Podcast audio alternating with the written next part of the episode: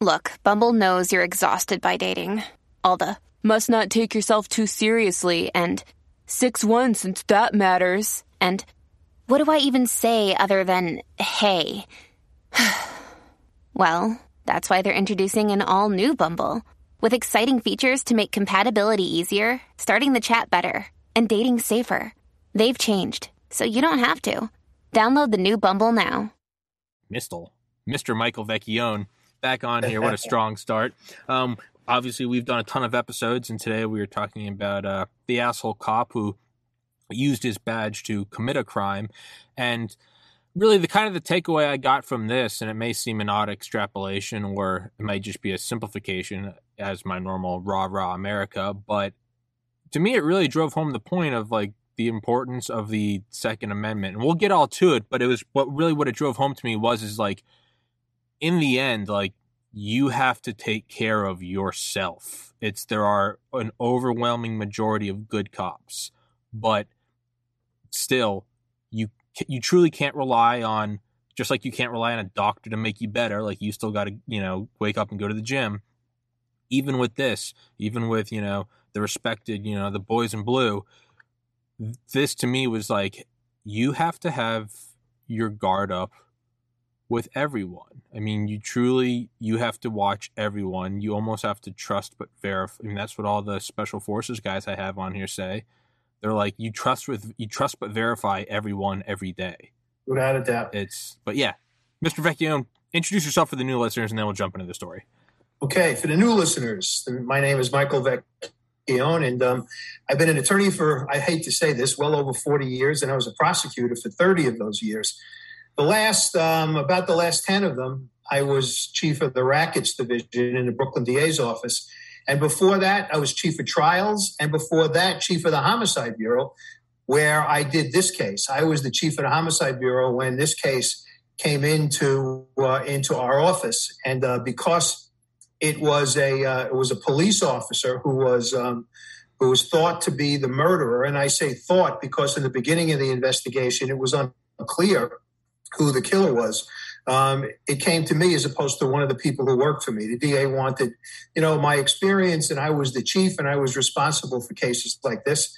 So I got it, and I was very happy to um, to have gotten it because um, it was a case that uh, that kind of you know, it, it, was really the, the kind of case that occurred, except for the person who committed the crime, that occurred during the time of the 90s in Brooklyn, where, uh, where the crime rate was out of control.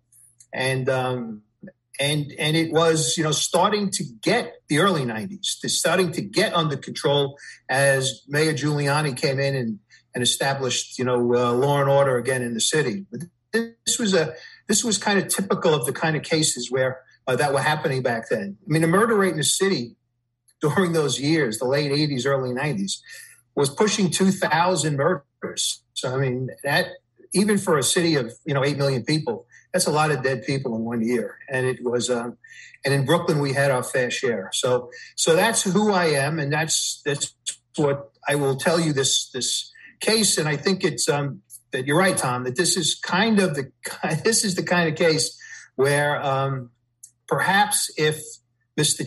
Chan, who was one of the who was the deceased, or Larry Collins, who was one of the injured people in the case, had a weapon behind that counter as opposed to kind of nothing, then maybe there would have been there may not have been a robbery at all. Because if I was if I had a gun like that, I would make sure that the people in the neighborhood knew I had it, mm-hmm. so it would prevent people from coming in. So um, so you're correct, but uh, but I also think there's one other lesson here. We'll get into it. Is is how how dogged the police department was once the hint came out that it might have been a cop. And I'm not talking about IAB because Internal Affairs was not involved in this investigation when I had it. It was a precinct detective who actually was the was the force behind this investigation. He and his captain, detective captain, um, worked with me, and, uh, and it was them who really brought this this bad cop to justice. So so it says a lot for for the boys in blue. You know, they get they get shit upon all the time, but this is one where they where justice in their minds needed to be served, and they did it. So, so that's another another thing we take away from this case. It's a beautiful example of, uh, you know, it's like you know, not what is it? You know, one bad apple can ruin everything, and you know, you yes. often hear people, and it is for all very distant future listeners, it is 2021 right now. It's you know the last year, two years, we've seen the ACAB, all cops are bastards movement, which is to me just demonic communist scum. I always and always have when I see a cop, I always tell them I'm like, hey, like the squeaky wheel gets the you know gets the attention. Don't listen to everyone that says every person screaming cops are bastards. There are 99 people who are thankful for them. And does that take away? Does that take away from the bad cops that there are no not at all those bad cops are assholes what a lot but the point i'm getting at is what a lot of people say and i hate it because it's easier said than done but we'll play devil's advocate is if there's only a few bad cops then the good cops need to do their part to rout them out which i mean sounds you know it's easy in argument it's easy as a 31 year old sitting in a chair in an apartment to dictate what should and shouldn't be but this is a case where that is literally what happened. The yes, it is. Yeah. And, there's, and there is. And there's one other detective who was not in the initial investigation of, of the murder and robbery in that liquor store. It, he was he made an arrest in a case in another precinct of the lookout in this robbery for another a completely unrelated case. And when that guy started to talk to him, trying to save his own ass by giving up the people who did the liquor store robbery. That by that point it was almost a year old. That cop heard and realized that it was a fellow officer who was the shooter and who was the murderer. He didn't bury it. He didn't put it, you know, in the drawer and leave it there and, and just leave it alone. He came to me. He came to the other the detectives and said, "Listen, this is what I have. I want to work with you." And and he did, and he worked with us, you know, from that point on until we made the arrest. So, um, so it, it, this is an example, a, a, really very, very good example of how the 99% of the police officers operate and do their job and honor their their badge and protect the citizens of this, you know, of the city um, across the country. So, um, but I guess we should start to talk about what the facts are, so we yeah. can, so people know what we're talking about. Yeah. So, um, so I'm I'm here you want to ask me questions or you want me to um, ask me some questions and I'll get into, you know, some sort of a narrative at some point. All right. Well, well, so for everyone listening, um, we'll just kind of get on to the, I guess, beginning stages of it is what happened was is a police officer uh, using his badge to to get behind a counter at a at a liquor store. And I don't I'll I'm trying to figure out how to do this without just retelling the story. What it starts as is so here's a question then how prevalent was this before that ever happened? Was this something that you saw uh, in other cases? Uh, you know, we always hear about, um, for instance, towards the end of the Cold War, uh, Robert Hanssen, who is now serving life in prison at ADX Florence. He was taking cash. He was taking cash payments from the KGB to turn over FBI secrets. Uh, um, who is it? Ames, I believe it was uh, Ames, the CIA guy who turned yeah. over tons of undercover agents during the Cold War. Again, for money. So we see this again and again, right? Or you know, not to you know get too political, but Dick Cheney, as vice president, had left the position as CEO of Halliburton, which recorded record-breaking profits during the recon reconstruction uh, projects during the Iraq War. So we we know this happens where people most notably, you would say either the military industrial complex or big pharma. We know this happens the revolving door, legislators to uh, the governing bodies to the private corporations, and go in that kind of triangle of corruption and making money hand over fist. But it also happens on smaller levels. And, you know, one way you could say is, you know, cops moonlighting. I remember when I was in a fraternity in Valdosta, Georgia, we'd have this ginormous party every spring called Purple Haze, and we'd build up this like fence around the uh, frat house. It was just these like 10, 12 foot tall wooden poles with what looked just like tarps, and it was just to block out because what we were doing is everyone was just getting shit faced. We were having a bunch of like the new freshman initiates get shit faced. We're all 18, 19. And you don't need to be right on the main road of the college campus where anyone can see a bunch of underage kids getting shit faced. So we have this wall and then we'd maybe pay off an alumni cop, right? And he would do, he would, you know, he'd work the door. Security, yeah. But he was also making sure that, you know, if another cop came by, hey, we're getting noise complaints, it's, they see their guy, yeah, you're right. Exactly. Much lighter, much more, you know, victimless. What this is, in between the two extremes, the victimless frat house security and the turning over CIA agents for, you know, who get executed so you can make a buck, really, you know, really in the middle, well, not even middle, probably more towards harmless, not harmless to the victims, was what happened here. So the question I have for you is how often had this happened beforehand in your own experiences in New York or just, and I guess the history of American police, do we have this sort of gross abuse of the badge for cash?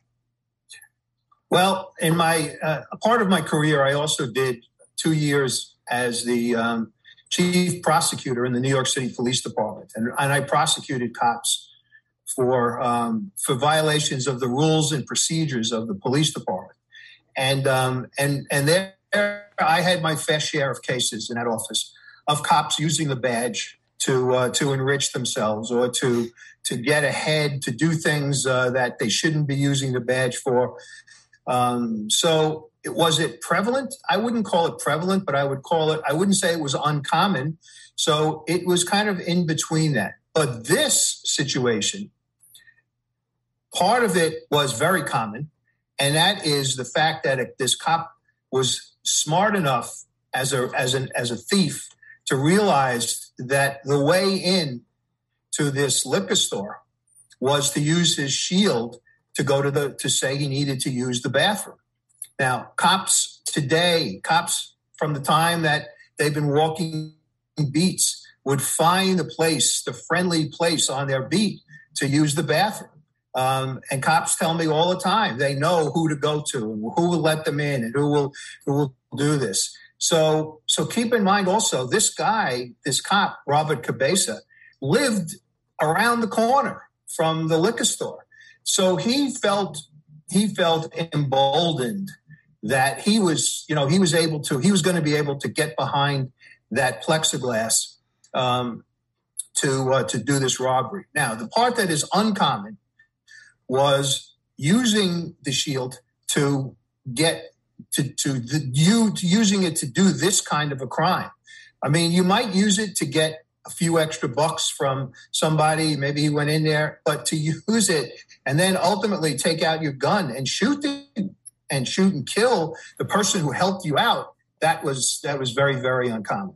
So what what was what I believe happened is that the two accomplices with Cabeza um, realized that they were all thieves. I mean, all three of them. And Cabeza, as it turns out, I now know because I cross examined them and did all the research into him, was really hard up for money. He was he was a loser. He, his his apartment was he was about to be kicked out of his apartment.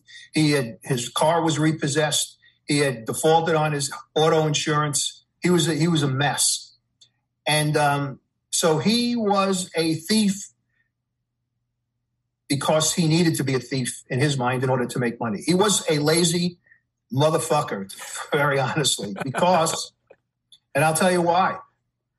And I'm jumping ahead here, but I'll tell you when I cross cross examined him, his excuse for having the jury believe that he would didn't need to do any robberies was that police get paid overtime, and there was a lot of overtime back then because there, the the force was not at its at its best in terms of numbers. The crime was was rampant. So um, he said, "No, I don't need to to rob you. I, you know, police get overtime." Well, he didn't realize that he was dealing with somebody like me, who would check every single thing that he was about to say, and I anticipated that. And I checked the, the overtime records with the police department. You know how much overtime he did, Tom? None. None. Zero. So so he was he was he was a bad guy, a bad guy. So his and he and he enlisted these two other bad guys to hit this liquor store, which, as from reading this, you know, they believed was a gambling spot. They believed that it was more than just selling, you know, wine and and and liquor and you know in the in the hood they believed that it was a place that took numbers, that uh, bet, you know, took all kinds of bets, and and and believe me, Tom, there were plenty of those around Yeah. as well. Yeah, a lot of back rooms They- where that- there were mountains of it- cash. Exactly. And they figured that's what it was.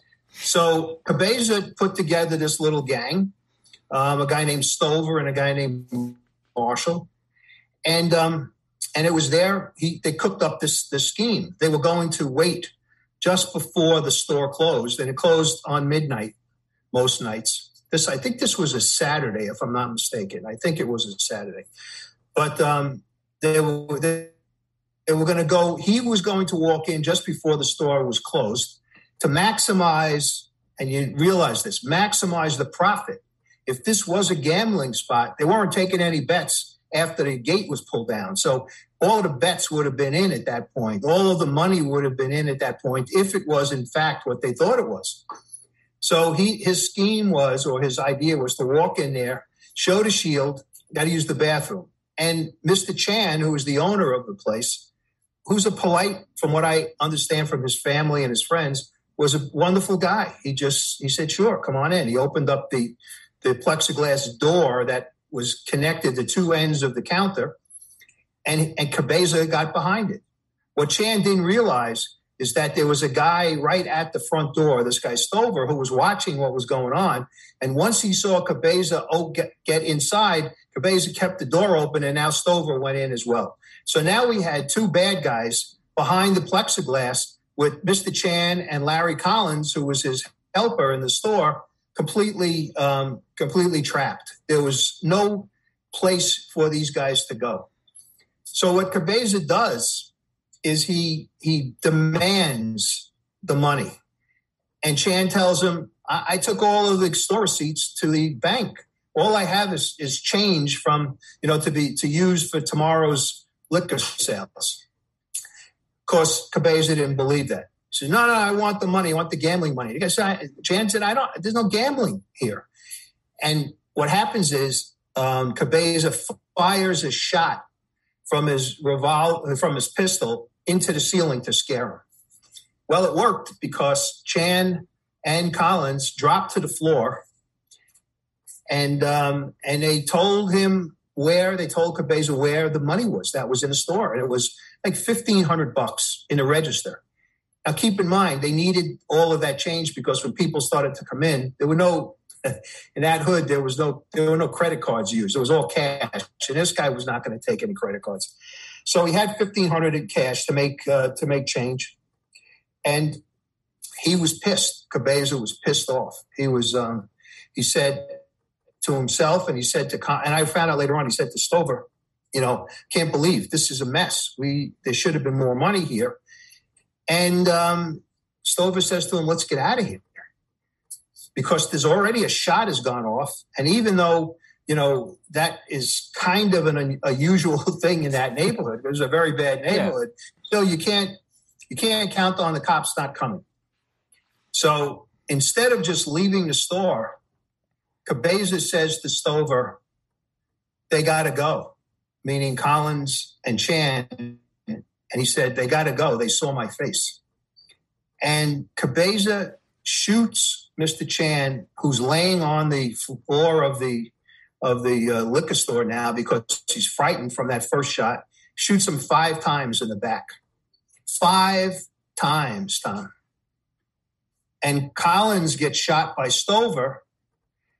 Stover isn't as good a marksman and doesn't kill Collins, but does, in some respects, is even worse. He severs his spine with the shot that he killed. And now both of them are laying there and they now leave the store. Marshall, this guy Marshall, who provided the guns, he also provided a walkie-talkies, which he, he was able to, which which Cabeza was able to tune into the police van so he could hear if the cops were were coming. They take off. They run into this big housing project across the street into Marshall's apartment, actually Marshall's girlfriend's apartment, where they get rid of all of the guns, get rid of the walkie-talkies, give them to her. I think her name was McGee, Rosalind McGee, I think. And um, and that was it. They take off. They disperse. They leave. They s- separate. Question. So yeah, go ahead. So, and, and you didn't you didn't include this in the story, and if you did, it went over my head. Was there was there any scenario in which they weren't going to kill these guys? Because if you're going in using the badge, I mean, you've crossed the Rubicon. You've now they see your face. You're using a badge. There's no way they haven't seen your face. Was there? Is this just me giving the bad guys too much benefit of the doubt? Was there a scenario in which it is a gambling front? They get all this money, and then it's hey, you know, you don't go to jail for running this ring. You don't mention my name. You know, maybe you pay for my protection. It turns into something like that. Or was this from the get go? Did he know that they were going to kill them both? I don't think so. I think what happened is what you just said. Okay. If this had been a gambling spot and they stole all the receipts, there's no way. Then they Marshall yeah. Over and Cabeza would have been very happy to leave without worrying about it because Chan Mr. Chan was not going to the cops to say, "Oh, by the way, my big, my illegal gambling spot was just taken down by by three guys." Yeah. But when it didn't happen that way, and um, and Cabeza realized that that this was he was going to get reported to the police, and keep in mind, don't forget this, he lived around the corner from the from the um, from the, the the liquor store. In fact, later that evening when the cops are all there and the detectives are there and everything, Cabeza comes by with his dog. He's walking his dog and starts to talk to one of the detectives who he knows on the scene. Hey, what's going on? What happened here? That kind of thing.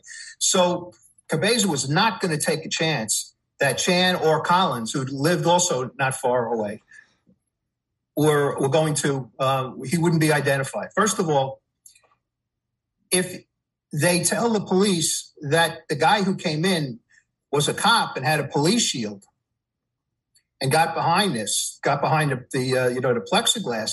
Well, now the police will just simply take them into the you know take them into their uh, into into headquarters or wherever and have them just, go through photographs. Yeah. That's and and he would have been picked out because he just would have been picked out. Mr. Chan was a smart guy. The thing, other thing about Chan, and I found this out as I was preparing the case, is this is a hardworking, I mean, this is really kind of like the real immigrant story, success story in America. The guy had come to America about six, 20 or 16 or 20 years before and worked or do you think an Asian guy would work at that point, either in a sweatshop making making clothes in, in you know the low on the Lower East Side, or in a restaurant? And he worked in restaurants for for I think twelve years, thirteen years, until he got enough money to open up his own store and he opened up this liquor store, which was very successful in that neighborhood. Um, so it was a, you know, it was a, it was a, a real, a real tragedy, and and to compound it, the um, the police had nobody uh, to, you know, there were at that point no witnesses. I mean, nobody. We're talking about a cold February night. It's dark as obviously hell in in the area there, and it's not it's not the kind of place that if there were people out that these were going to be the kind of people who would say, "Oh, excuse me, officer, I have to do my civic duty and tell you who I saw." It's not like that. It was Mr. Collins. Collins also couldn't speak. The severing of his Oh. spinal cord, he was not able to speak. He was in the hospital, in rehab, and in, in the hospital and in rehab for um, for over a year before he is he gets the ability to speak again. And when the police learn of this, the detectives learn of this, they go to interview him. And that's for the first time, a year or more later, do they find out that there may very well be a cop who is the killer here because Collins tells him about the shield and how they got behind behind the counter. The other thing that happens is that these guys are so sloppy, and they would have gotten caught even if Collins hadn't, in my opinion, hadn't told them that. Is that they were using automatics.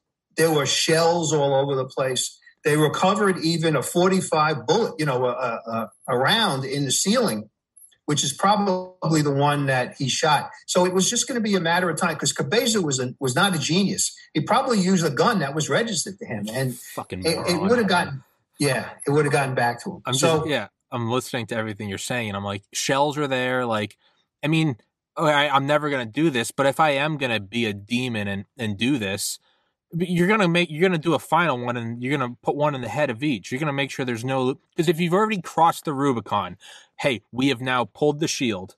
I'm now arresting. Now you have to kill them. If you're already shot them, I mean, you're gonna make sure. Why would you not? And may, you know, maybe I'm maybe I'm the devil. Why would you not put one in their head, each of them? Because you have to close it off. And second of all, I mean, maybe I'm just maybe I've been spoiled by hanging out with the Delta Force guys. But you pick up the shells. What are you doing? Zero Yeah, footprint, plausible deniability. But maybe that's the reason why he robbed a liquor store and the other guys are Delta Force. Is you know, Cabeza Cabeza may have been a cop, but he was not a genius, and he was not a not detective material. Hmm. And as we get in later into the story, I'll tell you. Well, you you know because you read it, but I'll tell your audience what happens later, and it proves it's the absolute proof that we're not dealing with a rocket scientist here in terms of of this. no, n- another another side comment. I was just thinking of another episode we did where the guy faked, you know, faked being his mom, and, the, Yeah. and the depths and the extent he went to. And I think we were both joking, like, man, like you just go go be CIA, like you get paid to do this, like, but you Yeah. know when you come up with these questions, you know.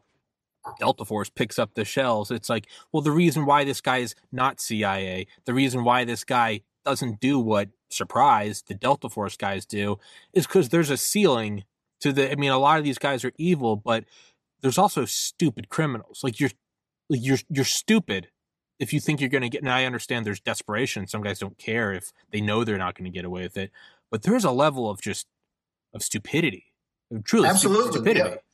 we always used to say, "Thank God these guys are are, Yeah. are stupid," because you know there are very few uh, Lex Luthors out there, you know, that uh, who um, who can get away with stuff. Look, even Madoff got caught, right? Madoff was doing this for for years and years and years before he made he started making mistakes. And you know, this guy Cabeza and these other two were by far, um, I mean, were were not as I said before, not geniuses. They, they, uh, you know, they were not Mensa uh, uh, uh, members. Believe me. Yeah. So, so they, you know, and the other thing is they, they involved before the shooting, they involved Stover's girlfriend, who um, was present when the guns were all handed out by uh, by Marshall. Marshall was the armorer. That was done at Stover's apartment, and his girlfriend was there they gave the guns when they went after the shooting, the guns and the, and the, the walkie talkies and stuff they gave to Rosalind McGee, who was Marshall's girlfriend. So they weren't even smart enough to keep this a tight knit group. They let they two two young women were involved in this whole thing, and you know things happen. Believe me, they happen with relationships, as you know. They you can't guarantee that these people weren't going to testify. So I, I believe I believe that I had McGee, Rosalind McGee testify at the trial, but I don't remember that part. But um, so that's what we're talking about. But keep in mind how frustrating it was for for the detectives who were involved in this to not get anybody, not get anything, not the not the hint of, of evidence until a year later when Sto- when Collins comes around and tells him about the cop. And now there's that's when the precinct detective, his name is Greg Saunders, reaches out to me and says, Now I'm in charge of the homicide bureau at that time. I was the chief. And he calls me, and I didn't know Greg, but he called me and said, Can I come down and talk to you? And I said, Of course. You know, and he came down, he told me what he had. And he said, um, I said, listen, I'm going to work with you. Just, just it'll be, it'll be us. And you know, who you have, you have anybody working with you? And he said, yeah, the captain, either sergeant or the captain. I forgot what it was, who were who were um, involved in the investigation. So things started at that point to start falling into place. Collins tells them they believe it's a cop. Then what happens is two arrests are made by the uniform cops of two junkies, separate arrests. And it turns out, as normally happens, and this has happened to me more than one time, the guy gets arrested. He's probably, and I don't remember if he had warrants. One guy did have warrants, and the other guy may have been just um, may have gotten arrested, just didn't want to go back back into jail. They both said to the arresting officers, completely separate now. I was out. I can tell you who who was responsible for the Eden Liquors robbery. And one guy um, says, "Yeah, I, I, I, can tell you," and he tells him. He tells him, and he, he said, "I know them." One guy named Cabeza, one guy named Stover, and one guy named Marshall.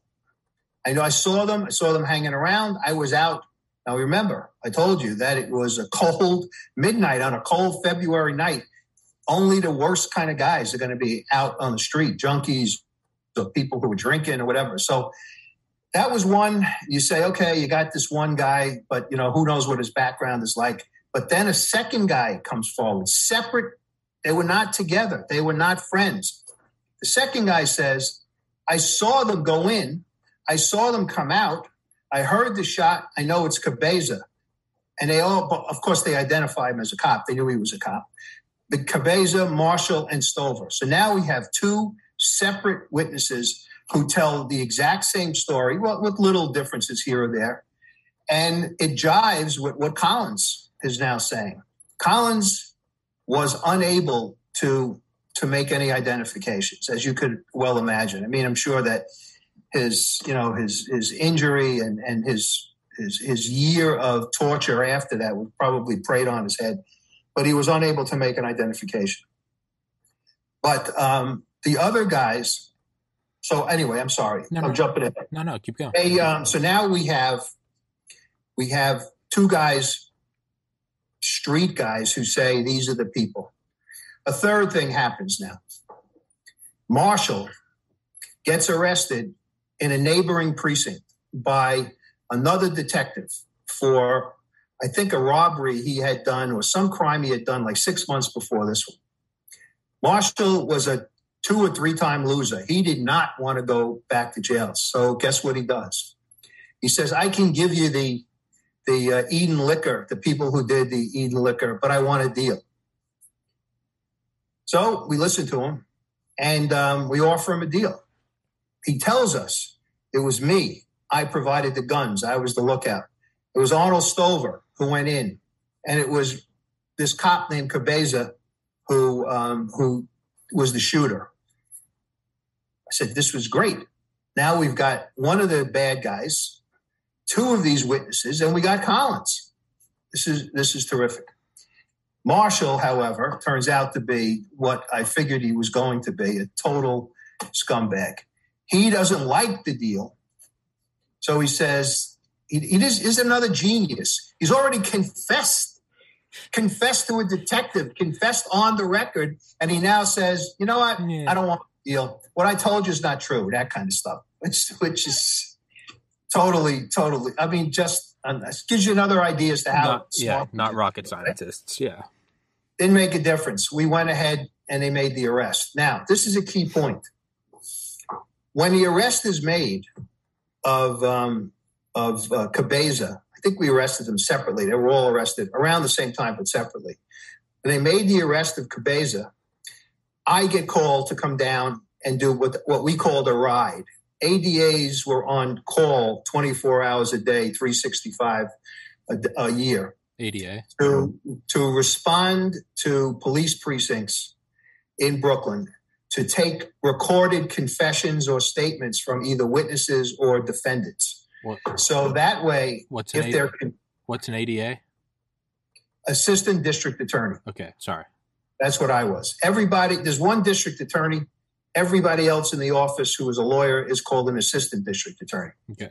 So there's a an assistant district attorney on call every day of the year, 24 hours a day. And what your the job is is to respond to precincts when cops make arrests, to record statements made by the bad guys or by witnesses. Now you have a, a, a concrete record of what they say. And believe me, they were those are valuable, valuable pieces of, of evidence. And then as far as the bad guys are concerned, we would videotape the confession and then play it later on at trial for a jury.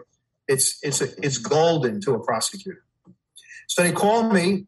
I go down to interview uh, Cabeza, give him his rights, his Miranda rights, and he tells me he wants a lawyer, doesn't want to talk to me. So I went, pack up my stuff and I leave.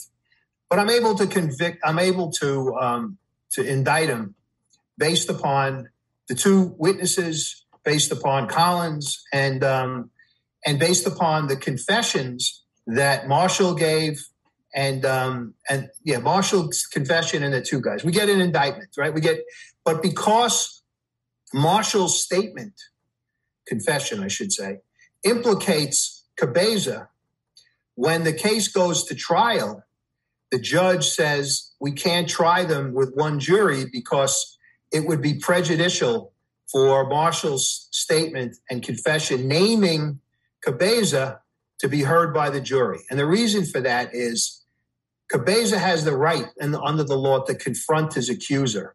Marshall, as a defendant, doesn't have to take the stand.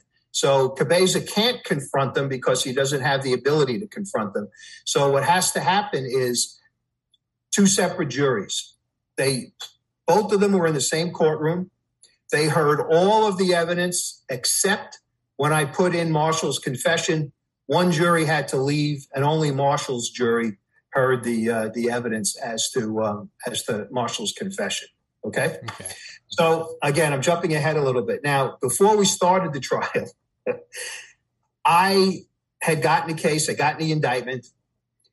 I need to go to the scene. I, you know, if a prosecutor doesn't go to the scene of the crime to see what the lay of the land is, that's a bad prosecutor. Because if you don't know where all the lights are, what the what the scene looks like, you know, you could be taken taken advantage of by a good defense attorney. So I get the two detectives who work with me, and I get two my my investigators from the DA's office, and we go to Eden Liquors. It's about a year, about a year, a little bit more than a year after the, the shooting, killing, maybe closer to a year and a half. And um, I walk into the liquor store, and it's exactly the way it was then plexiglass all the way around. And there were two young Asians behind the counter, a male and a female.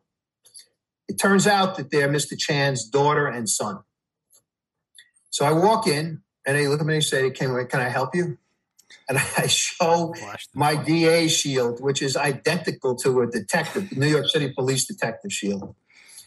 And the other guys now had their shields out. I, Tommy, you should have seen their faces. Brilliant. You know, they almost, I thought they were going to collapse in the store. Or they were, or shoot you. Yeah, they were. Well, we were on the other side of the plexiglass. I think the plexiglass was pretty good, but but we I I saw what their reaction was, and I quickly said, and the detectives did too. They said, "Mike, come on, come out, let's go, come outside for a minute." So we went outside, and Detective Saunders, who was working the case um, from day one, said, "I'll go in. Let me just quote unquote introduce you, because first is the first time I had ever seen them, seen them, the first time I had ever been to the store." So he does. He smooths things over and they let us in and they let us, you know, go behind the counter. Now, of course, I realized later on, holy shit, yeah. their father was killed because somebody came in with a shield and wanted to get behind the counter. So of course they acted they acted properly as far as I'm concerned. They didn't weren't going to trust anyone. Yeah. So um, before you said trust and verify, well, they they didn't trust until they until it was verified. So um, yeah anyway, that is what that was a, a really an eye-opening thing. That you know, you learn every day. I had been trying cases by that point, Tom, for probably 25, maybe 30 years. And and I had done a lot of things in my career. And um, but that was an eye opener. That had never happened to me before. And I thought about it later on. And I said, you know, that was really a rookie mistake. Yeah. I should have I should have listened, uh, thought about that before I did it. Anyway, it turns out that I got I developed a terrific relationship with the Chan family. Mrs. Her, his wife, his two, this daughter and son, whose name escapes me for the moment. Um, and from that point on, I kept in touch with them. They kept in touch with me. They were um, they were there for some of the trial. They the, the trial was a very difficult thing for them to be listening to because obviously because of their their father's death. So, um, so the case proceeds along, and this now I'm getting to another twisted turn of events here.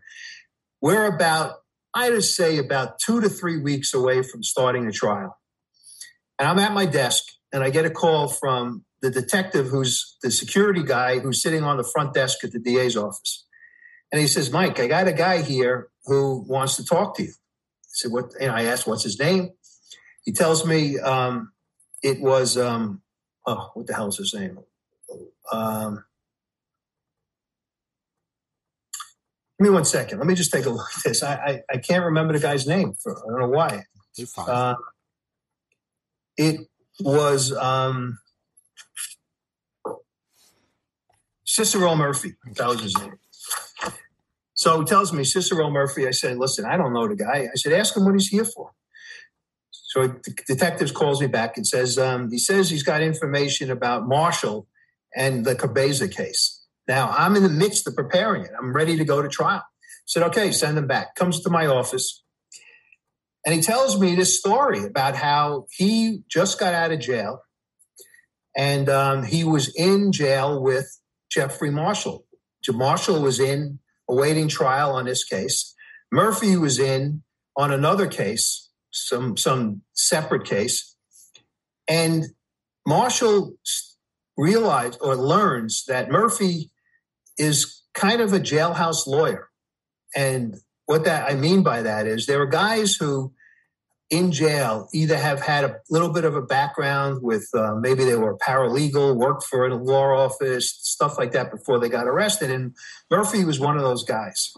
He had done some paralegal work, and um, and he did stuff and did motions and things like that for the guys in jail who didn't want to involve their lawyers or couldn't afford to involve their lawyers. So Marshall Marshall figured this guy is my man because he had something in mind. So one day he gets. Oh, he also knew that that um, that Murphy was getting out soon. He was getting out within within a couple of weeks. So he comes to him and he says, "Listen, I want you to do me a favor." And um, and I think he told him he was going to pay him, and I don't remember what the payment was. And he was going to get him a job. That was the other thing. He said, "Listen, here's what I want you to do. My alibi. I have an alibi for my trial. And he called it himself. He said, I have a bullshit alibi that I'm going to put before the jury, and it's my father. My father is going to testify that at the day, on the day and at the time of the murder, I was with him. And he says to Murphy, he said it was, it's not true. It's total bullshit. But I need, I need you to prepare my father, who's going to be a witness. You've got to prepare him for cross examination. You got to make sure that he stands up and uh, and and this alibi is believed by the jury. So Marshall uh, uh, uh, Murphy gets out of jail. He is told by Marshall to go to Marshall's lawyer's office, where he is going to have get a job as a, he's going to give him a job as a paralegal, and that's Murphy's likes likes that. He says, you know, I, I'm I'm out of jail now. I need money. So he goes to work at this lawyer's office, right, as a paralegal. But and what's his main job? His main job is to prepare Marshall's father to lie on the witness stand in this alibi and to prepare him well, to prepare him for cross and do this other stuff, right? So um, he um, he he does it. He does. He prepares the prepares the whole thing, and um, and the lawyer for Marshall knows it. Marshall, he knows that this, which is totally unethical. Yeah, he's not supposed to put a guy on the stand. He knows his line, but he he didn't care. He was he made like one of these things, you know, see no evil, see hear no, no evil. evil. Yeah, yeah. So um, I said to Murphy, I said, "Well, what do you want?" He said, um, "Well, I want you to. I need help with this case." That I just got out on bail on, you know, I didn't do it, and I said, uh, he said, you know, if you could look at it, maybe you can, you can, I can work out a deal. I said, listen, I don't know you. I don't know if you're telling me the truth. I don't even know if Marshall's father is going to take the stand. We haven't even started trial yet. So I'll let you know. and I gave him no answer. About so trial starts. About three weeks later, um, and by the way, the reason that he came in to now blow up this whole alibi is he had had a little bit of a falling out with uh, with Marshall, and, uh, and and we'll get to that in a little bit. Several falling, several things happened that that this guy Murphy was was left holding the bag on. So um, so the trial proceeds, and um, and we get to the point, and it goes well. I mean, Tom, it was it was terrific. So it, the last piece for the prosecution was putting on uh, Marshall's, putting on the detective who took Marshall's confession, and I do that. So the prosecution rests, and the judge. It's now, let's say, it's about um, 11 a.m. on a Friday. The defense, the judge says to the defense, "Do you have, do you have a case?" Marshall's attorney says, "Yes, we have an alibi witness." So I um, he had given me what they call alibi notice in the event they were going to use it, which is res- which is required in New York State to give the prosecutor a chance to um, to look into the alibi. Well, I had already had that chance because of that meeting that Murphy gave me. Right? I said, okay. So now I needed to find Murphy. Keep in mind, it's now around 11:30 noon, and the judge wants to end the case that day. He wasn't giving me two days to find Murphy. So I send my DIs, I tell them, find out, find Murphy for me. My DIs are detective investigators who work with prosecutors, right? they come back to me. Now it's lunchtime. They say to me, no problem. I said, what do you mean? He said he's over in criminal court. He's been arrested again and just happened to be on the docket in the misdemeanor court, um, which is about a block and a half away from where from where um, I was, that courthouse. And I say misdemeanor court only, only because most every misdemeanor is tried there, but also when people are arrested for felonies, their arraignment, initial arraignment, where they're apprised of the charges, happens in that courthouse. So his case is on the docket over there. I said, go over and get him, bring him back to bring him back to this courthouse, and let's sit down with him.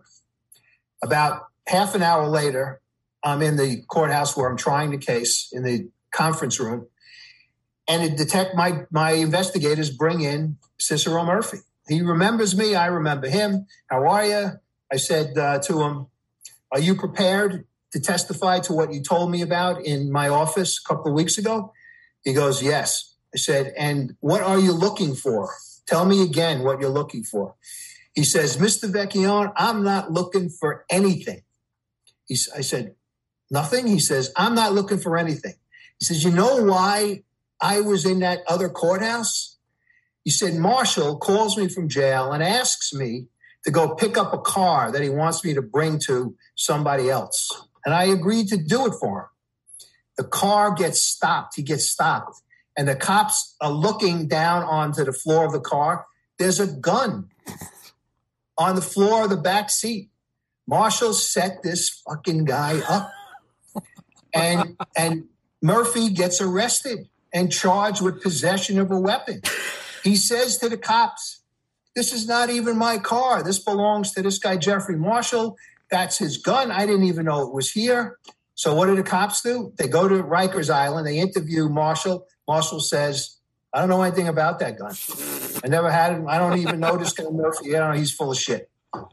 So Murphy is burning now. He wants to get on the stand and uh, and testify. Right. So I'm ready to go. The lunch break is over.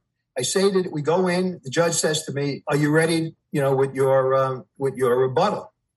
After the father testified, I said, "Yes, I am." Father testifies. Right. Gives that alibi. I cross-examine him. He's, you know, he's he was all right. He had he was very well schooled.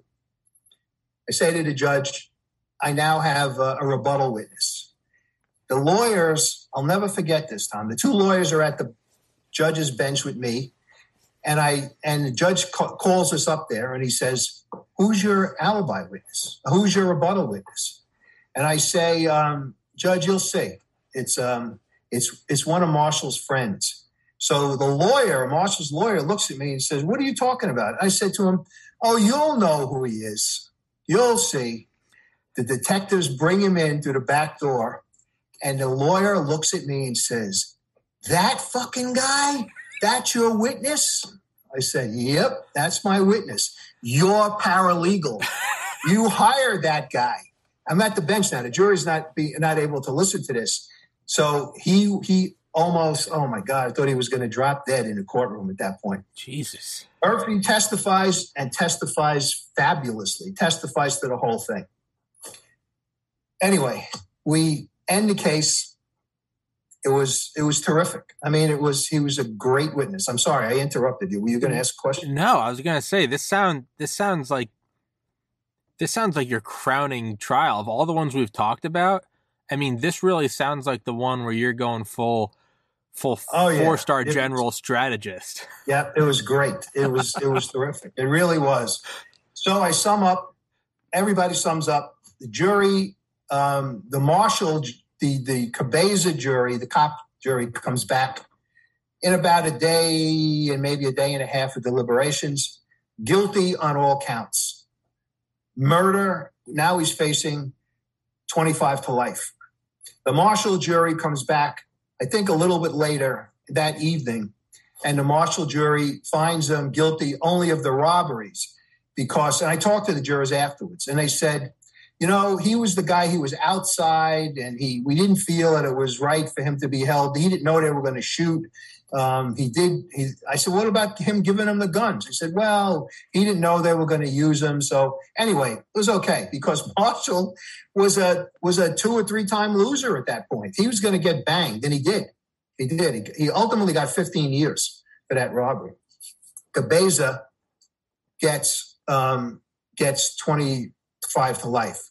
But I gotta I gotta tell you what Cabeza was like on the witness stand because Cabeza testified in his trial. He testified on his own behalf. And this was a huge mistake on the part of the defense attorney. Because, and I'm sure this is what happened. I'm sure the defense attorney told him, you don't want to testify. You're going to get cross examined.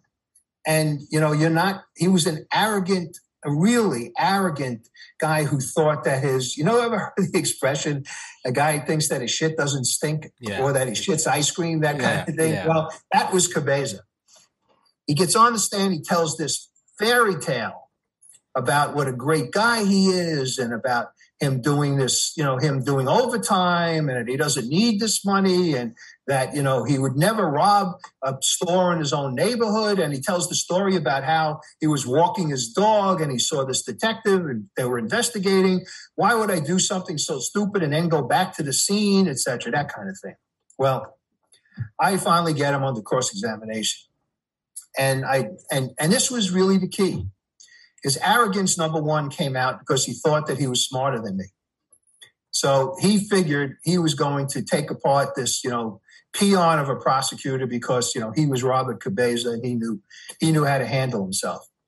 Well, I started to get into I started to get into his money situation, which is which was the, you know, the Achilles heel for him.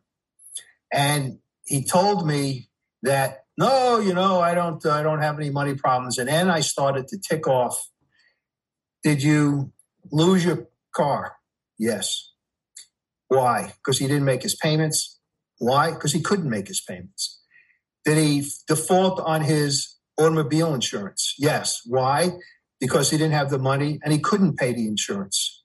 Did he that is, was his landlord. He had moved, by the way. He was no longer living in that neighborhood at the time of the trial. He was living in Queens in a home. Did um, and his landlord in both places wanted to kick him out, and I and I brought this all out. I said to him, "So um, you pay your rent on time?" He goes, "Yeah, you know, I do my best. I can do it." I said, "Well, how come your, your landlord wants to kick you out? Right? In fact, he's evicting you." Well, yeah, you know, we don't get along. And I said, "What about your new landlord?" Same thing. He was so I now started to build up this mm-hmm. this idea that the motives for this, well, the motive for this was that this guy, un, you know, unlike what he portrayed himself to be, he was really on the balls of his ass in terms of money. he had talked about how he had gotten this other car and he's got this great car now. And, and, um, and I, I didn't know something at that point and found out later on. And I figured, and, and what I found out gave me the answer as to, in my mind, how could this guy now afford this other car that he was talking about? Well, that brings me to kind of the, the end of the of the story in terms of how this turns out. So the jury didn't buy it. I mean, to have a police officer on the stand uh, on trial for murder, I mean, that's that's cop who's working. This is not a retired cop. This is a guy who every day put on that uniform and went out onto the street and patrolled the city. He was a he was a murderer. He was just a you know out and out murderer.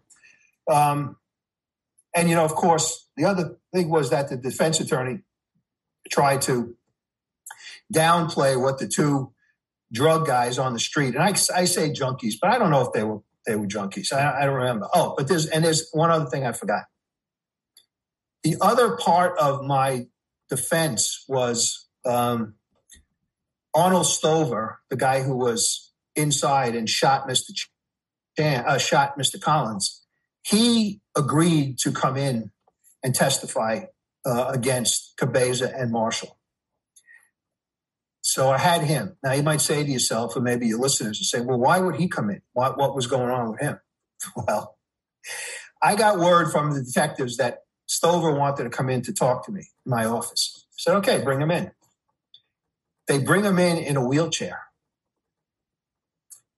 I find out that after he killed, after he shot Collins and Cabeza killed Mr. Chan, he, uh, Arnold Stover, about maybe five or six months later, attempted and did rob a bank. But the security guard in the bank got the drop on him. And as he was leaving, he shot him, hit him in the back, and um, and did the same thing to him as what he did to Collins in terms of his. So Stover now is going to spend the rest of his life probably in jail in a wheelchair. So he needed a break. He wanted a break. He wanted to see if he could get a break. So he wound up testifying for me. God. One other thing. Karma's a bitch. He had a he had a brother who had just gotten out of jail. And his brother on his own comes in to talk to me. His brother's name was um, John. And John, I said to uh, to, to him, what, what are you doing here? He said, well, I know what happened at that liquor store. And I said, how do you know that? He said, well, Marshall told me the whole story. Marshall was a big, was a, it was a big mouth and he wanted to brag about what kind of a gangster he was. And he testified, he, he told this guy Stover, you know, I did this robbery with your brother and this guy, um, uh, this guy Marshall and a cop named Cabeza, you know, that kind of stuff. So I said, okay, what, what, what else? He said, I said, why, but why are you here? What, what's your motivation? What do you want? He said, well, I, I would like some help with a new case that I have. Of course, all of these guys were, you know, career criminals. Mm-hmm. said, but more importantly, what I want is I want to make sure that the jury knows that my brother is not the only one who was involved in this. Because I got word back on the street that Marshall was blaming, that Marshall and Cabeza were going to blame the whole thing on my brother. And I know that that's not true because the Marshall told me the story. So I had Arnold Stover, I had John Stover now too. So that was the array of evidence I had. I had the two witnesses on the street who the defense attorney tried to say were just two junkies who would be out on the street at, you know, at, at midnight on a cold February night. In my summation, you know what I said to the jury? That's what the defense wants you to, to discount. I said, who would be out on the street at that time? Guys yeah. like them. Yeah. Not some priest, not a guy like, not you people. Yeah. Those kind of guys. That's yeah. why you have to believe them. Yeah. And of course, he took down Arnold Stover. He said, because, you know, he's a thief. I said, yeah, but look whose friend he was before he came into the DA's office. It was Cabeza. And John Stover, same thing. So it went well. Tom. And he tried to, and then, of course, Marshall did his deal with his father. I felt sorry, by the way, for his father. His father was a nice guy. His father was a working man, but he was looking to help his son, you know, like anybody would do. I mean, he perjured himself on a witness stand. That was it. We, I, the DA afterwards decided not to do anything because we had already gotten a conviction. We, you know, we, you know, we, we didn't really want to go after this old guy, and it was his son. So after about a day and a half, I told you, they convict Cabeza and they convict Marshall about a half a day after that, right? So it's terrific. Everything is great. Um, Cicero Murphy gets. Um, I don't even do anything for Cicero Murphy. He goes off and he gets he gets convicted on that um, on the gun tra- on the gun charge. You know, he you know I, I didn't do anything for him. He never asked me to do anything, so I never did. I never did anything for him on even the older case. So, because that's how much he he, he hated Marshall. He hated Marshall because, and you can imagine, he, Marshall put him back Set in him jail. up. Yeah. So Marshall gets 15 years. Cabeza gets 25 to life. Plus, for the shooting of Collins, he gets time for that on top of the 25 to life. And he goes off to jail. Now, now, what about towards the end? Wasn't there like a follow up? Didn't they start going to a lot of diners? No, no, here's what. That's what I'm getting to. Okay, sorry. Yeah. So I am now literally the day after the the sentencing. I'm in my at my desk and I'm cleaning up, uh, clearing cleaning up my desk, packing away the file, putting it in boxes to send to our file room. And I get a call from Greg Saunders. Um, I'm sorry, not after the sentencing, after the conviction. And uh, Greg Saunders, the detective, calls me and says, "Hey, Mike, I got to tell you something. I just got a de- I got a call from a detective in Manhattan." I said, "What's up with that?" He said, "Well, ever since the conviction, because what happened is a cop getting convicted, a cop who's working getting convicted of murder, is big news, and it was all over the papers, all over the TV." And the, the, the picture that they used of Cabeza was pictures that the, the press took when they after they arrested him and they walked him out of the precinct into the car to take him down to court. They call it a perp walk Mhm. for obvious reasons. So the perp walk pictures, which you know, Cabeza came out and he was smiling and he got this, you know, not he didn't have anything over his head. He just he walked out. He said those pictures were in the paper when the cop got convicted. And this detective is getting calls from many, many people. And I said, well, for what? Well, it turns out about six months after the after he shot and killed Mr. Chan, he went to a restaurant in on the Upper West Side of Manhattan, a really nice restaurant called um, One Fish, Two Fish, a fish, uh, a seafood place, very popular, very crowded all the time. And he held up the place. He and and I forgot who if he had uh, accomplices, but I don't remember. But and what he did was he went from table to table with a gun and held up all of the patrons in the restaurant. Dude, There were about 12 or 15 tables that he held up. Took their watches, took their money, took whatever, took their wallets, took whatever, took their phones, took everything. like a Wild West train robber. So what happens is all of these people are watching TV. This they didn't know he was a cop, obviously, when he was Yeah. holding them up. And the other thing is he didn't even wear any face covering. Jesus. at this restaurant. He didn't wear it. Now, I could understand, as we talked about before, the liquor store, which he thought was a, a gambling spot. He figured the guy's never going to give me up because he'd be giving himself up. But this is a legitimate big Manhattan restaurant on the Upper West Side of Manhattan, a good neighborhood, too, a very good neighborhood. He figured everybody in there has got to have money, and they did. He holds them up. I think it was 12. I think he did 12 separate robberies in that restaurant of people sitting eating their dinner.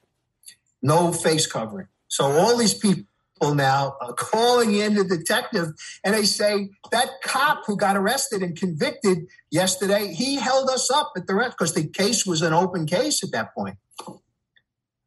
So knowing Cabeza, or uh, I'm sorry, knowing the Cabeza that I know, he gets arrested and charged with 12 separate robberies in the first degree in Manhattan. And in, now he's doing, Tom, he's doing life already. You would think that it's a no brainer. He takes a plea, tries to convince the prosecutor to give him concurrent sentences, not you know, not something that's on the end of the life sentence, which I know sounds stupid, but there's a he could get out earlier, even if he doesn't do life. He doesn't do that. He goes to trial. He's such an arrogant guy that he believes that he's going to beat this. Tom, there are 12 separate, maybe even their spouses, yeah. witnesses who sat on the witness stand and said, "That's the guy who robbed me. That's the, That's the guy who, who, robbed, robbed us at Can gunpoint." you believe this? The judge in the case now at his sentence, he gets convicted of all of these robberies. The judge in the case sentences him to 12 and a half to 25 years for each of the robberies and adds it to his sentence in Brooklyn.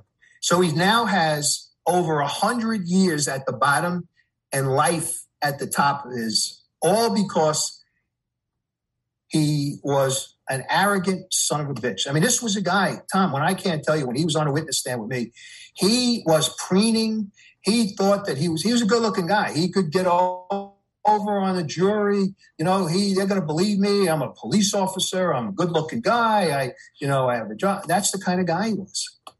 And um it and it turns out afterwards we found out later on that before he did the Eden liquor case, he had done uh, he had committed a crime as well, another robbery. So, so this is this was a very very bad guy, and um, and it was the work of these three detectives, Greg Saunders, his his captain or, or sergeant, and another detective, Derek Parker, who is the guy that got the confession from from Marshall, who came to me and we put this whole thing together and convicted one of their own.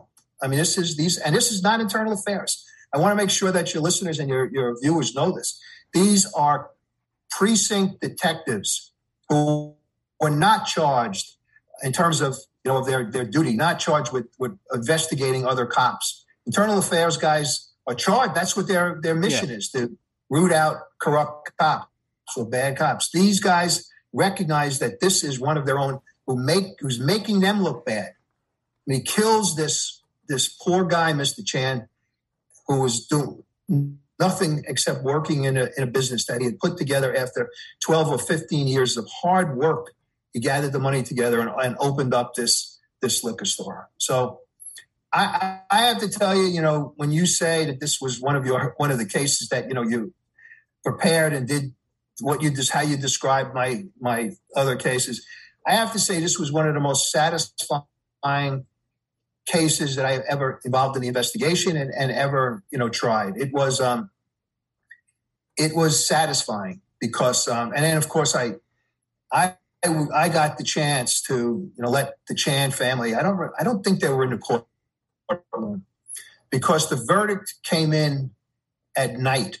Came in at about um, eight or nine o'clock. Oh, and by the way, there's another part of the satisfaction. So the jury's out an entire day, right? And now I had a strong case. You have to admit, no matter against Cabeza. Yeah. You know, Marshall, he had that bullshit alibi, and you know, but, but I had a really strong case against Cabeza. So the jury goes out early in the morning. We tried. They tried to. The judge probably charged them about. These probably went out around eleven o'clock, all day, into the night, and then at that point in Brooklyn, jurors were sequestered. They didn't go home. They were held in a hotel. So all and the judges kept them late to try to get a verdict soon. So they they were all. Um, by the time they went out, it was like nine o'clock, maybe ten o'clock. They had been working all day long. The defense attorney now started to feel really good. He was he was a, another one of these guys who uh, you know was a to me a very arrogant guy. Never just not a not a decent guy. And um, the next day, now we're coming deliberations are going on all day, all day from like ten o'clock in the morning. The court day was over, no verdict. Right. Um, about eight o'clock at night, we get a call. I get a call. I had a guy working with me, also another attorney, that the verdict, you know, jury's in. I go to the courtroom. The defense attorney for Cabeza was so con- confident and convinced that he had gotten an acquittal that he had his wife with him in the courtroom. He brought some family members or friends. He sat they sat in the first row of the courtroom while he went into the into the well of the court, all waiting. It was his moment of triumph. Mm-hmm. That's why he had all those people there. When they said guilty, Tom, his face, you could have. I mean, he his jaw hit the ground. It was unbelievable. He he. Can, I said to him later on, his name was Stu. I said, "Did you actually believe that you were going to get an acquittal here?" He goes, yeah, yeah, you know, I was great. The guy did well on the stand. I said, uh, so he did horribly on the stand. What are you crazy? You think that these jurors liked him? He was awful. But he had brought, I'll never forget that. He brought his wife into the courtroom so he could preen and he could, you know, and and and have her be proud of him getting this this cop off. You know, he had his one of his biggest clients was the police union. That's why he he had uh, he had the case. He represented the police union when cops who were union members got into trouble. So um, the it was um, that was that was really another part of the satisfaction that I got out of this because he was um, he was arrogant, the defense attorney, arrogant, and you know, and his ways and his manner were like that in the um, you know during the course of the trial.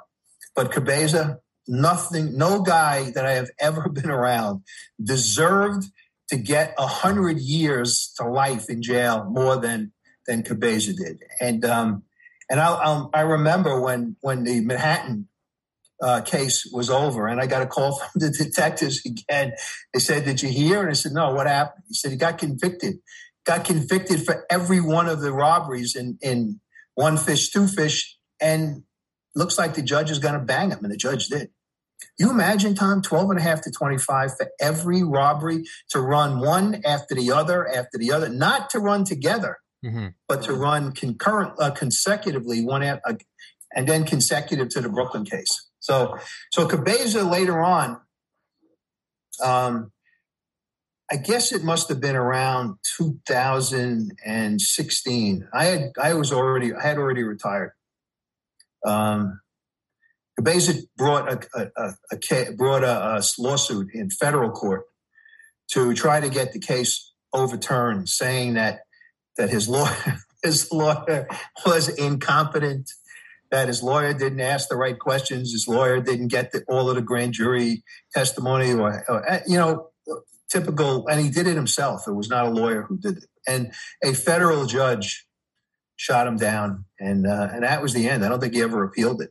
So um, so right now he's still doing his his life up in. I think he was in a, in a prison upstate New York, Sullivan County Correctional, which is where he was. Um, Marshall did his time, got out, got out a little early too. Um, so that was it. But but I think I don't know this for a fact, so I better not say it. I'm not sure if if Marshall got into any kind of trouble later on, so I don't know. But in any event, um, Arnold Stover did get a break. He did. He did get a break. He didn't. Um, but I'm not. I lost track of these guys. They never, you know, they never came back. Um, but one thing I did forget, and I wanted to make sure that you, your people know this. I haven't mentioned them since I talked about the actual event. Larry Collins. Larry Collins was working for Mr. Chan and had been working for him for a long time. Mr. Larry Collins was a really nice, decent man, neighborhood guy, you know, guy who who went to work every day, worked hard, you know, got his pay, went home, that kind of thing. And he was in the wrong place at the wrong time because Stover, you know, tried to kill him, but you know, paralyzed him for life. So I needed, even though he didn't identify, and he couldn't identify either. Uh, after we made the arrest of Cabeza, and Stover. He couldn't identify them because of many, many reasons. I mm-hmm. think because the traumatic experience of the shooting plus his injuries. And at that point, I didn't need him. But I did bring him in. I did need him for one thing. I needed him to tell the story of how this whole start, how did, thing, how did it start? What happened? I needed somebody to tell about, talk about Cabeza coming in with the shield, you know. So he was a very, very important witness for me. You know how he testified? He was in a hospital bed yeah. still. And I and the hospital attendants wheeled him in on the bed into the courtroom and he testified in a hospital bed in front of the jury in the well of the courtroom. And he testified very well for what I asked him because I had prepared him. I had gone to the hospital, I'd seen him, you know, I'd done all the work. So I knew and I figured that in my mind, who is not going to believe this guy, this poor guy who was in the wrong place at the wrong time, who who suffered as much as he did, and now he's coming into court to tell you what he knows. And uh, I figured, you know, nobody's gonna nobody's gonna doubt him, and they didn't. Of course, it was a very very dramatic dramatic day. And and think about it, how many guys could say that that they've had two witnesses, one guy in a wheelchair testifying in Slover in in, in a uh, in a trial, and the other guy in a hospital bed. And I'm talking about Tom, not at a not a, a you know a small little bed, a, a full size hospital room bed that that yeah. he was wheeled in with all of the uh, you know the the the the uh, connections and the bags and the wires and everything attached. Exactly. Well, so. I mean, well, I mean, but that, yeah, it's you know, I could see where. I could see where uh, a naysayer would say, "Oh, this is just you know, this is just the drama of it, right?" But I mean, no, this is a guy who was literally paralyzed, like, and was going exactly. through therapy. Like, he couldn't. It was like this or the equip. You know, you couldn't, but like, it was either this or like video chat.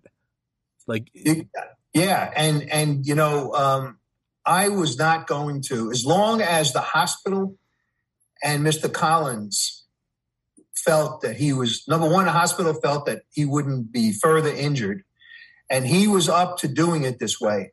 You think I was going to give up the opportunity to have this guy wheeled in on a hospital bed to testify to a very important part of this case, how this try, how this murder developed, and to testify about him. What happened to you? Why? Well, you know, he testified to all of his, you know, his injury, testified to all of this surgery he'd been through, testified to you know, uh, all of the rehab he'd been and what are you doing now?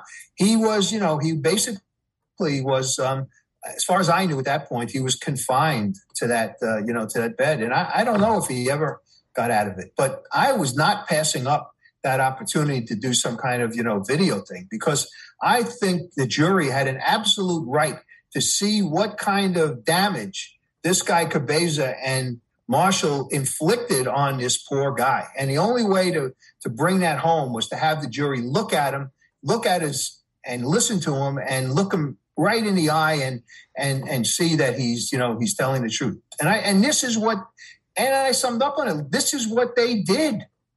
They, this is what they did to this guy. You know, I mean, it wasn't, um, it, it wasn't a pop gun that they were using. It was, uh, you know, uh, know actually, Marsh, uh, Cabeza had a 45. So 45 is a pretty is a pretty big big um, shell. You know, pretty big bullet. So uh, I wasn't I wasn't going to pass that up. And uh, people wanted. To, I don't think nobody ever criticized me for it. But if they did, um, I would say first of all he was an absolutely um, essential witness to tell the jury how this whole thing developed. And um, and he was also essential in my mind, to show what kind of damage these guys inflicted. For, by the way, you know what they got? Fifteen hundred bucks. They got five hundred dollars a piece for killing a person and paralyzing a person for life. That's what they got. So um, it was one of my. Uh, it was one of the cases that I'm very proud of. I really am, and um, and it was um, it was very satisfying to have that jury come in and uh, and and say you know guilty. And um, I remember at the sentence too, the judge was um, the judge was outraged, outraged, and he let he let him have it. I mean, before he sentenced him to twenty five to life, he really did. So, um, of course, he appealed everything. Nothing, you know, nothing was overturned. It was it was um, he's I'm sure still in jail right now. Uh, you know, so um, I hadn't heard anything about him getting paroled, and I think he would have. And I can't imagine he would have gotten paroled. First of all, he probably would have been horrible in front of a parole board. I can't imagine that he admitted to the parole board that you know that he did this because he he didn't admit it at all. You know, um, so that is uh, that's the story of uh, of Eden Liquors. Man Sing Chan was the name of the owner of the store this lovely family, and um, and Larry Collins. Larry Collins. They they're they're all the victims, by the way. You know the Mr. Collins didn't have a family. That's another part of the story that was such so heartbreaking is that he didn't have a family. He didn't have anybody, you know, to to come in and and and and sit there at the trial and you know and give him give him comfort. He didn't. He was he was kind of a, a loner and and he was not homeless. He had an apartment in the neighborhood there, but um, but the others, you know, the others were. Um, I mean, that whole family had their their father taken away from them. Imagine a guy coming from China. After, I mean, China's a really tough place, as you well know. Comes here, makes his way here, and and he becomes, uh, you know, a successful businessman. And um, and then this this greedy animal, Cabeza, and his two cohorts decide that they're going to, you know, take this money away from him. And um, they deserved what they got. That's all I can say. Well, what I was going to say concerning bringing the guy in on the on the hospital bed is because otherwise, you know, you and I have been making light of it relatively, right? Like this fucking idiot, this motherfucker, he can't, you know, what are you stupid? Like pick up the shells. Like it's it's easy to go, this guy's a moron. He's robbing every table at a at a at a upper upper west side restaurant in Manhattan. I mean, truly, how st- if if you're gonna rob a restaurant, rob a McDonald's in bumfuck Maryland. Don't go to the upper west side of goddamn Manhattan. Money, that's what well, yeah, yeah. That they were affluent, uh, you know, well, affluent people. Sure, I mean, I, I get, I get that, but I mean, I mean, if you're gonna do that, you got to kill everyone there, and you don't. So, I mean, but what the point I'm getting at is, it's easy to point at this guy and go, "What a moron." What what that doesn't show is, you know, it's like, um, you know, it's like terrorists in the Middle East, and every once in a while you hear about, you know, someone at an ISIS training camp and they accidentally detonate their vest and it's easy to laugh and go, "These fucking morons! They just blew themselves up." But whether it's ISIS or Al Qaeda or the Taliban or Boko Haram or Hezbollah or whatever, you go, sure we can say that, but then you also go watch a video of 9/11 or the shooting at the Bataclan in, in Paris in 2015. So with this guy, it's though this moron. He shot up this place. He did this, that, the other thing. But it's also like bringing the guy in the hospital bed. Like that, there is a there's a reality to this. You know, it's not just well, you know, what yeah, not you, you dipshit. Sure, dipshit. Here's a guy who's never gonna walk again. Like, in here are two here are two kids that are you know ch- children of him, adults, but who you come in flash a badge and they both go you know scared stiff because their dad was murdered in cold blood you have to do that. You have to bring it in and say, this is the very real thing about this. Well, you know, absolutely. And, you know, it was that um, he didn't, he took Mr. Chan's action, um, Mr. Chan's life, but he also, in a lot of ways, took Mr. Collins' life away too. Because 100%.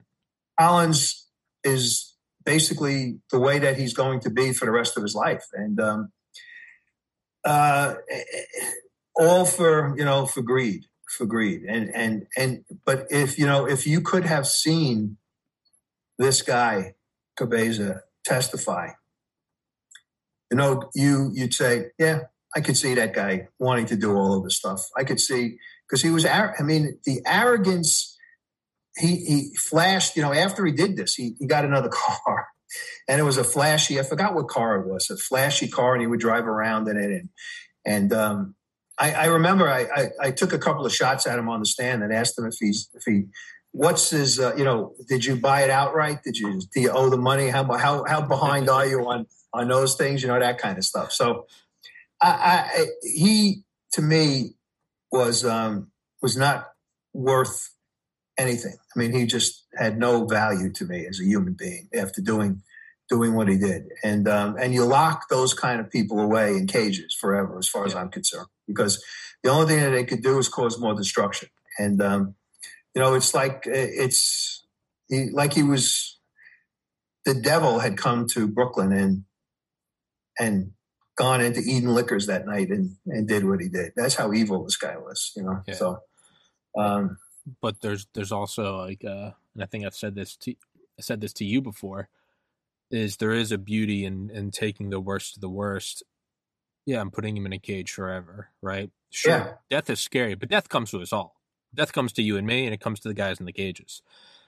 Like being paralyzed for life, he's very much paralyzed for life. He is now in a Oh, what a sentence! A sentence yeah. of yeah, So it's like there is again, just like the guy being shot and him also being in a wheelchair. There is this weird, and I say it lightly and relatively because we're talking about people dying, but there is a sort of poetic beauty to it. Where Yep. it, I mean, where like karma really just comes around and just like a Mike Tyson haymaker, just yeah. You're right. You're right. And you know, if for anybody who was anybody who thought, and and I'm not saying that I talked to any of these people, but if for anybody who might have thought after the conviction that you know Vecchione did something he shouldn't have done, that guy didn't deserve it, he was a cop, he's working out, to then have the one fish, two fish people say six months later he held up everybody in a restaurant, and and to me that was you know I didn't need it, but it really showed everybody what kind of person yeah. Cabeza was. And if you don't You know, put him away, sociopath. yeah, if you don't put him away, it's going to keep happening. Well, there's no happening. doubt about it. Look, Yes. he did. He did it. It is. This is the proof of it. He did Eden Liquors. Then he went and did this. This uh, fish, you know fish. robbery. And I'm sure that there were other things he did that I didn't even get. We didn't even hear about. I'm sure of it. So you know he um, and he thought that that badge was his you know passport to um, you know to to to whatever it is he wanted to do, freedom maybe, because he just went ahead and and dishonored it totally. Um, so it was a um, it was it was it was quite a case, and um, and, and and again, I say it one more time, I give a lot of credit to the detectives who worked on it because I am sure I am sure that during the course of the investigation, they were taking a lot of shit from their colleagues. You know. Uh, how could you do this to one of our own? How could this happen? How could that? You know, that, that's the way cops are, and um, it didn't make a difference to uh, you know to those guys, and they they did what they had to do, and they did it. They did the right thing, and um, you know, they they they deserve the medal, quite frankly, as far as I was concerned. Yeah. So, um, Yeah. But Yeah. anyway, so I just I just realized this might be the longest podcast we've done. I don't think we've ever done an hour and a half before. an hour and a half. I didn't even realize that. But yeah, no, Well- just side note. Yeah. You know, and and I sent you a couple of other stories you might Oh, want to. Oh yeah, no, we're gonna go about through. We're gonna go Those through. are to be those are going to be long ones too, and they're good ones. That's- they're good ones. oh no, I don't say that as like a critique. It was just more of like. Oh uh, no, I know. I I know. glanced at the clock and was like, "Huh, all right." Yeah. Um, but yeah, Mr. Mike Vecchione. Um, obviously, uh, the the first episodes we did, I couldn't possibly find what number they are. I think back in the two hundreds. For anyone listening, you want to go find them. We went over your books, which are chocked full of these stories: Crooked Brooklyn, Friends of the Family, and also episode eighteen with Bruce Sackman. You helped write Behind the Murder Curtain, Murder curtain. and yeah. uh, that's I mean that's that but was did right, not helped right. yeah. Right. Oh, you know what I mean. Don't don't Yeah. you know, making me look like an idiot now. Um, but so for anyone listening, if you want to go grab those books, um, Crooked Brooklyn is on Audible, and Friends of the Family and uh, Behind the Murder Curtain are on on Kindle. You can get your phone to read them to you. Just look up on YouTube. So whether it's an audiobook or not, you can turn it into an audiobook. And then, as well as all the short stories, those are also in the description. And Mr. Vecchione will be back on here for more stories, and as well as you are writing a book which comes out in spring or summer. Yeah, in the spring. Homicide is my business is the name of it. So yeah, it'll be in the spring. It's coming out in the spring. I I actually approved the cover the other day, so it's Yeah. really a um, it's quite a it's a night. They did a great job, the publishers, you know. So and and Tom and I'm writing now. Oh, I'm yeah. about 15 chapters into a new book, and believe it or not, what I mentioned before about the devil, it's it's it is.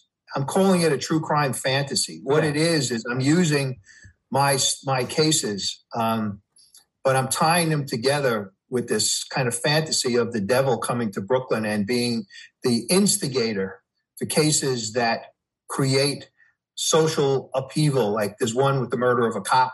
There's another with um, with a with a um, uh, murder of a housewife in the midst of of upheaval in the neighborhood, uh, ra- uh, racial upheaval. So, um, so I'm I'm about um, taking my time. I'm about 50, 14 or 15 chapters in. So, um, Yeah, we. but it's going to be a long book. So we'll hopefully I'll get it published. I'm writing it.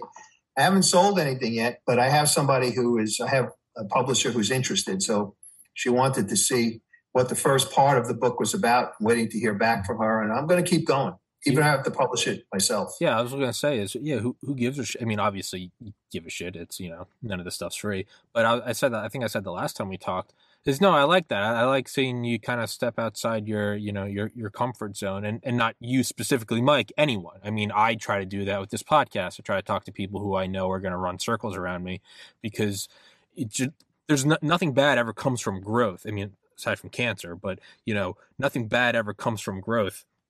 Right. And and that is, I, I do like that idea of you writing that fan. Well, because it makes me think, and it's I fucking hate that movie because it's so goddamn scary. But Exorcism, of, Exorcism of Emily Rose, when they're getting the d- demon out of her in the barn and they're doing the exorcism, it's absolutely terrifying. There's no reason to watch it. This movie is. I watched this movie by myself in the frat house I was talking about earlier over Thanksgiving or Christmas break. Everyone had gone home except for me. And I decided I sat in the frat house, I turned out all the lights, and then I ripped a bong and got uncomfortably high and Oh, watched boy. Exorcism of Emily. To this day, I can never rationalize why I've ever. I rarely smoke pot. I never watch scary movies. F- something possessed me to watch Exorcism of Emily Rose high as a go. kite by myself in a dark frat house. And the one thing that's seared into my memory from that that that was a traumatizing Thanksgiving break. It's about Thanksgiving 2010. Um, but they're doing the exorcism in the barn. And it's the priest is like saying, like, say your names, reveal yourself. I guess that's how you get the demon to come out or whatever. The point of this whole frazzle brains, this is why I have Mike talk, because when I start talking, within two minutes, it's it's already just gone off into the weeds. Well, well, my my the way that I have, am portraying the, the demon at this point is not as overt as that. Sure. it's more an insidious. Like a- um, he's force. more of an insidious character, and and and does v- different things that uh, in the in in the within the stories. Now, the stories, the crimes that I am using are true crimes. real, yeah. They're, they're cases of mine, but I am embellishing and I'm adding. You know, I'm adding this this uh, this this demon to uh, to it. It was quite frankly, Tom, and I'll, I'll be very candid with you. It was um, I was told by several uh, agents, book agents, that short stories, true crime short stories, are not necessarily favored by people who are true crime fans. They seem to want more long form, and that you write a story, it ends, and they they they feel that it's much better to if I figured out a way to link all of the stories together and to make it a continuous story. And I and and I had come up with this. Uh, my my ex partner and I, my when I say ex, my former partner who's now deceased, Jerry, who wrote wrote the other books with me. Uh, we had this idea for a TV show a long time ago, and um, so I resurrected the idea. And it, the, the name I'm calling it now, Fallen Angel, um, for obvious reasons. But the prosecutor in the case, um, who is who is recruited by a secret government agency to take these cases and to and to become the the lead in them, is kind of a guy that uh, the law enforcement community has kind of shunned, and and he became a pariah because he convicted a very well respected agent, federal agent for for murders, and and they kind of almost boot him out of the profession. But he's good. He's good in a lot of ways, and he's a he's a talented guy. And um, and this agency, through a friend of his, recruits him to to be their their lead because they know from other parts of the country and other parts of the world that the devil is behind the chaos that's been happening in, in other places. And um, and uh, and that's that's where I got the idea and uh, to link them together. So um, we'll see. I don't I don't know how it'll turn out. I, I don't know if people will laugh at me when I when I finally present it, but Don't. First of all, fuck everybody else. Doesn't matter what anybody thinks. Who cares? yeah. um, but no, I think it's awesome. I think it's awesome. Your point point of of what I was saying earlier is when they get the demon out. What the demon does is it like names itself, but what it's naming is they kind of tie it into like real history. It's the demon behind like there's one demon comes out speaking German, and that was like Hitler. And there's Hitler, another yeah. one that took on like Nero, and then Right. Judas, you know, the worst who kills Jesus or betrays Jesus. Right. But it's Right. through. eh, I thought that was kind of. It's like, oh, here's this sort of like ancient force, and it's like it just inhabits people and it drives these things. But yeah, man, no, go out and write it and write it. You know, go all in. Yeah, who, I- gives a shit I what anybody thinks? You know, I got gives to a I got to point you to something else. One of the Yeah. things I, I had done some work for a um, for a very large um, group that was involved in the in rehabilitation and it, it, forever. They've been working on this forever, and there are some famous people who went into this this place um, for for rehab. But I got to know the the people that that run it through Jerry, and um, and they hired us as consultants, and um, and they Jerry and I got asked to go to Venice three or four years ago to be judges at the Venice Film Festival because this group gave away one of the awards. One of the film awards was sponsored by this group. So they needed, he had to provide jurors, they called them. And we had to go to all these films and, and ultimately come up with the one that we thought should, should win the award. Well, one of the films was a documentary by William Friedkin, who was behind um, um, the uh, last uh, picture show, last, uh, I think it was last picture show. And he was also behind the, he was the director of The Exorcist, the Linda Blair, the The Exorcist. And his documentary was about the um, the church's exorcism uh, office, so to speak, where the priests actually perform exorcisms, and the he took the cameras into several of the le- legitimate, real exorcisms uh, performed by this priest. Um, I forgot now where he was from. He might have been from from Rome, but that kind of I use uh, from what I learned from that documentary, which was quite frankly scary as hell. Talk about you know your thing, but but when the real thing happens, you know you see it, and um, and there were you know you, you do leave and you say you know is that could that be true? But but Friedkin is a guy who you know I don't think he would put his his reputation on the line. He's such a big man in Hollywood that he would you know go and, and become a joke by, by putting this thing out. Um, and anyway, so what I what I did was I wrapped into this this book that I'm doing is that the way that that the Vatican gets uh, the idea that the devil has you know is behind some of this chaos is that, and we're talking about major chaotic kind of situations. Is that one of the priests in the Vatican office of exorcisms starts to do research and he learns that when these chaotic events and crimes have taken place, that there were exorcisms convict, uh, conducted after the crimes had been taken place. And the idea I wrote was that the devil had, you know, the people who were responsible, the actual puller of the trigger or the stabber, realized that he was possessed or she was possessed and went to to be to have this exorcism done. And he does this research and he knows that in Brooklyn and realizes that the cases that he's been seeing in Brooklyn before the the prosecutor gets involved has to be the devil because it has all of the earmarks of these other these other cases. And um, and he, they go to the federal government and they get the president to get a justice department to get the justice department to listen to the Vatican. And they come up with this committee of uh, Justice Department pro, uh, um, investigators and politicians. And um, and the Vatican priests and um, and this is how they come up with recruiting the prosecutor in the case to do the Brooklyn stuff. So so that's that's the background. So I love it. I don't keep writing it. Who gives a shit? what yeah, I'm going to. I'm Keep going to. it. I'm going to.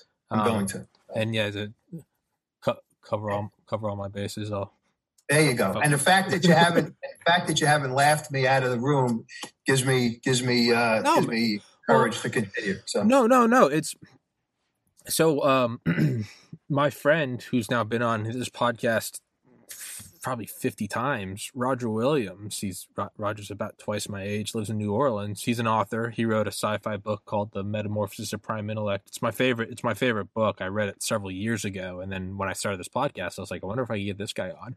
Um but he wrote a lot of stuff that he never ended up publishing and he used, he used, used my podcast as his as his publisher. So he'll come on. He'll just we've done it now like so many times where he'll choose a book of his and just we'll just go through it over the course of several weeks and he'll just you know read from it from an hour and that's now how it's published and he has fans who have loved his work because he originally published in like right. 1990. Well, so what I'm telling you is, dude, my podcast is yours. If no one wants to publish it, right. use my podcast. I don't give a shit. Okay. Yeah. Well, the first the first case that I'm doing, and when I'm in middle now, the first case that the prosecutor knowingly is involved in. What this what this group does is they kind of test them. There's a case that he is assigned to, and they realize after this guy's assigned to it that it may be the devil behind this thing, and they don't tell him because they're testing him to see whether or not he has the mettle to you know to handle it, yeah. and he, he's very successful. And once he he wins that, they then approach him and say, this is what we would like you to do. And um, and then he so the first case that he does on his own is is the murder of a police officer and um, an off duty police officer under. And it, and it, Tom, I just say this, and I don't want to spoil anything, but I told you this case that we just talked about, Cabeza, had a lot of evidence.